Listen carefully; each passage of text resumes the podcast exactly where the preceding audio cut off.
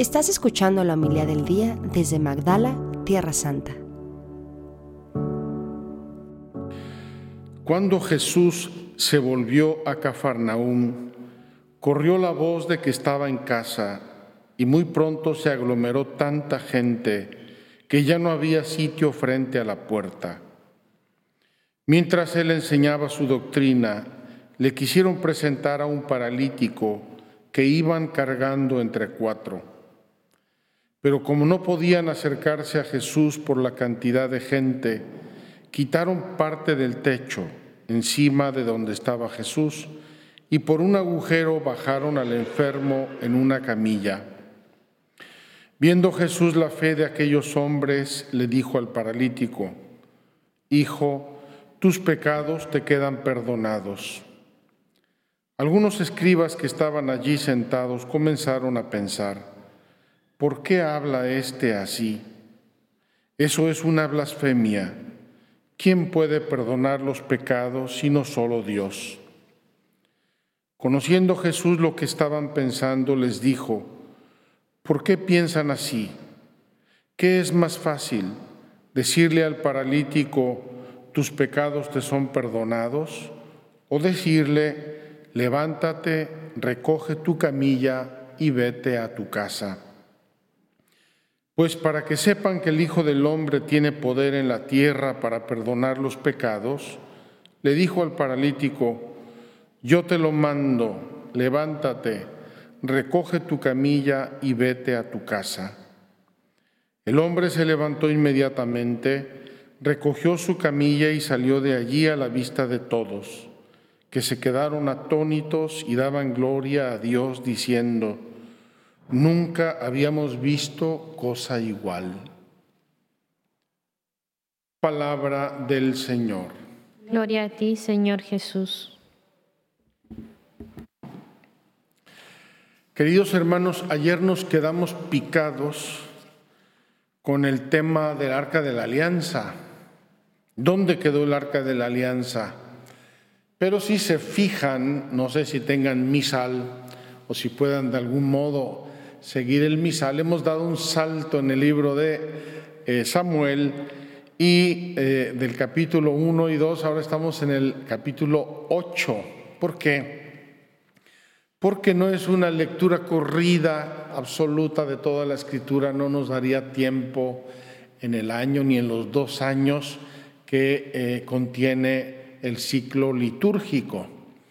Entonces hoy damos un salto, les dejo de tarea ver dónde quedó el arca de la alianza, es muy interesante la historia, estamos en el primer libro de Samuel y vamos a ver qué nos dice hoy la Sagrada Escritura, cuál es el mensaje. Tenemos que entender una cosa, si no nos perdemos.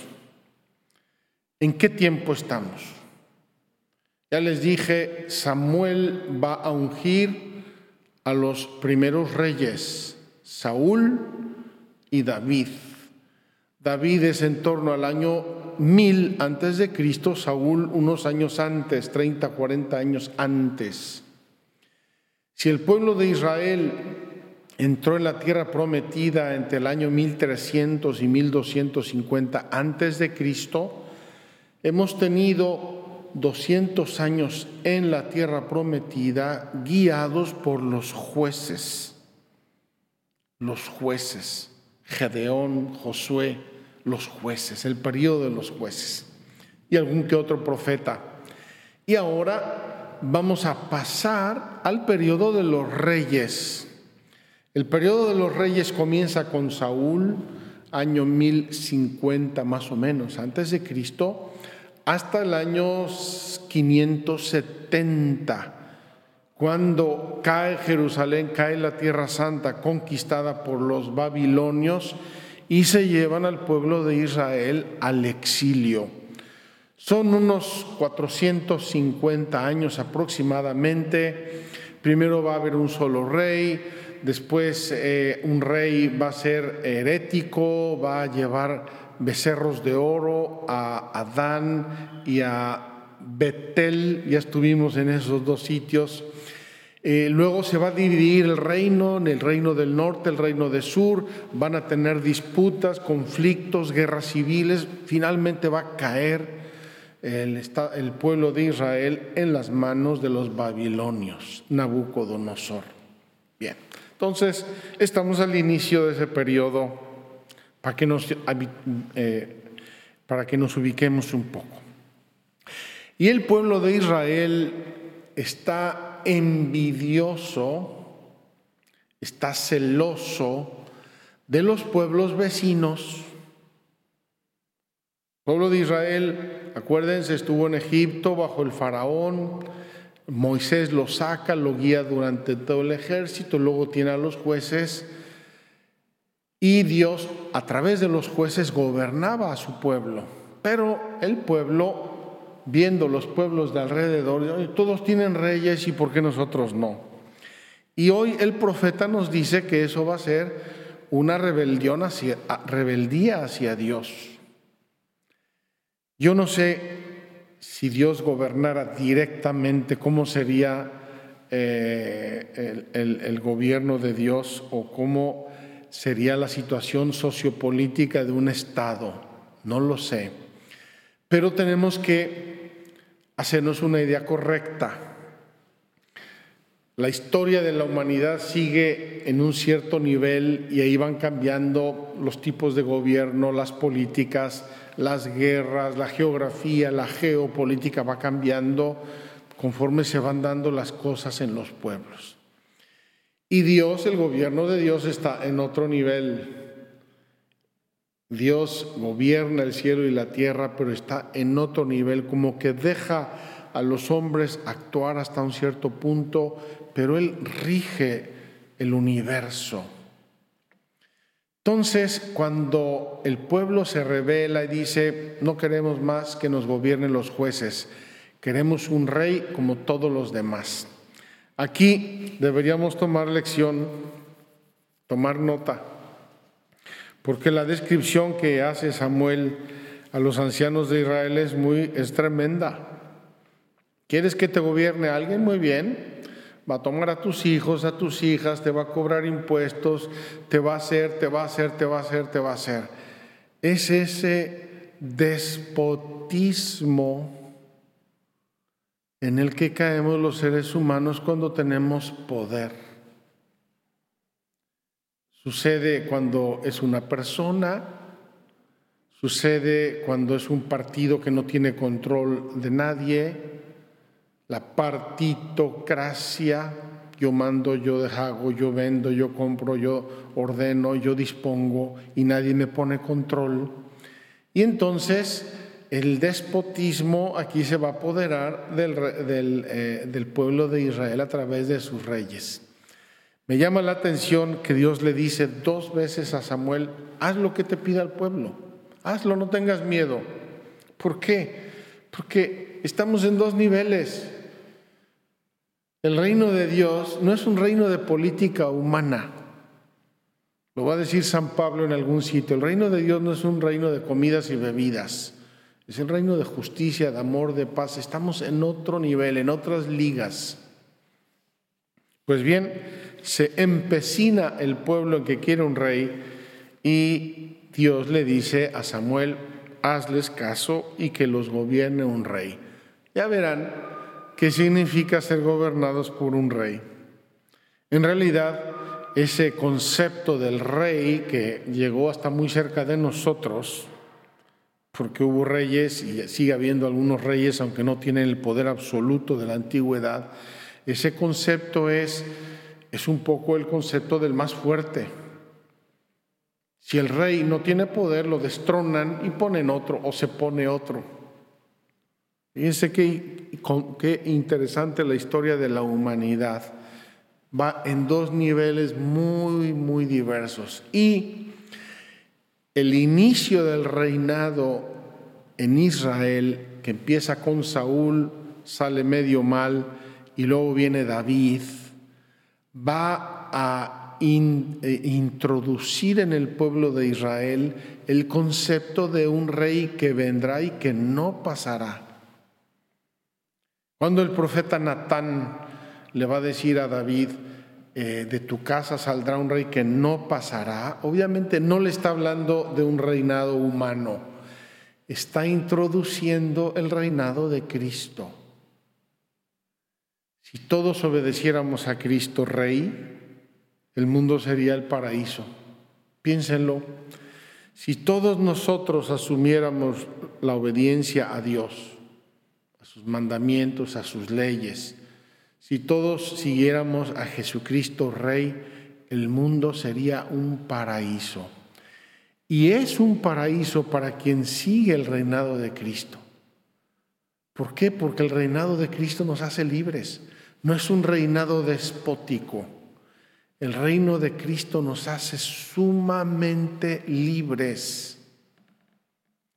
Qué interesante seguir estos procesos de la historia del pueblo de Israel e ir metiendo conceptos e ir entendiendo cómo Dios va llevando la historia de la humanidad y cómo lo revela a través de la Biblia.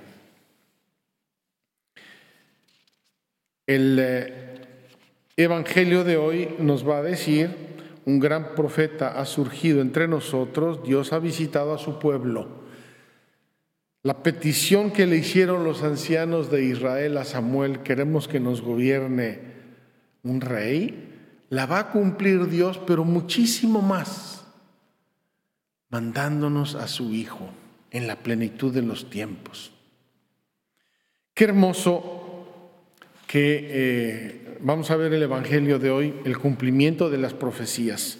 Estamos en el capítulo, iniciando el capítulo segundo de Marcos. Y en este inicio, fíjense qué rápido.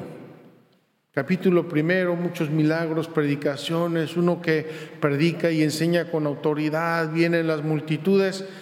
Inicio del segundo capítulo. ¿Qué nos va a decir hoy el evangelista? Hoy nos va a decir Jesucristo es Dios. No lo va a decir directamente porque hubiera causado un tumulto en el pueblo de Israel que era monoteísta, que tenía solamente un Dios, no tenía el concepto de la Trinidad. Pero nos lo dice por los hechos. Uno que cura de golpe y porrazo a un paralítico de nacimiento a la vista de todos. Y uno que además le dice, te perdono tus pecados, solamente puede ser Dios. Entonces Jesús aquí va dando pasos de gigante porque tiene poco tiempo, tiene tres años. Ya mostró muchos signos de que es un, ser excepcional, una persona excepcional, y ahora va a empezar a delinear los trazos de Dios a través de su actividad. No lo dice porque causaría un revuelo, sería una herejía en su tiempo. No lo dice, pero lo hace. Como con signos, milagros y a través del perdón de los pecados. Qué maravilla que ante eso nosotros decimos en el Salmo, proclamaré sin cesar la misericordia del Señor. Uno que me cura el cuerpo y el alma, por supuesto que proclamo sin cesar sus maravillas, su misericordia, su bondad, todo lo que hace por mí. Ojalá, queridos hermanos, que sepamos distinguir los dos, distinguir los dos niveles. No le podemos echar la culpa a Dios porque nuestro gobierno nos salió malo. No le podemos echar la culpa a Dios de que haya un medio golpe de Estado en el Ecuador. Está en otro nivel. Pero no habría golpe de Estado en el Ecuador si todos y cada uno de los ecuatorianos obedeciera la ley de Cristo. Seguramente no lo habría. Vamos a pedirle a Dios que nos enseñe hoy, que nos ayude en nuestra vida histórica, concreta, palpable, tangible, que nos ayude a ir viviendo sus principios, los principios de su reino, que a través de nosotros pasen a la vida social, a la vida familiar, a la vida económica, a la vida académica, a la vida deportiva, a la vida sanitaria, a través de nosotros, de la obediencia a su reino, que pasen a la vida social en los diversos ámbitos de la vida social. Jesucristo cuenta con nosotros. Y si queremos hacer una diferencia histórica, tenemos que obedecer a su reino, el reino de Dios, el reino de Jesucristo. Que así sea. Muchas gracias por escucharnos. Si quieres conocer más acerca de Magdala, síguenos en YouTube y Facebook.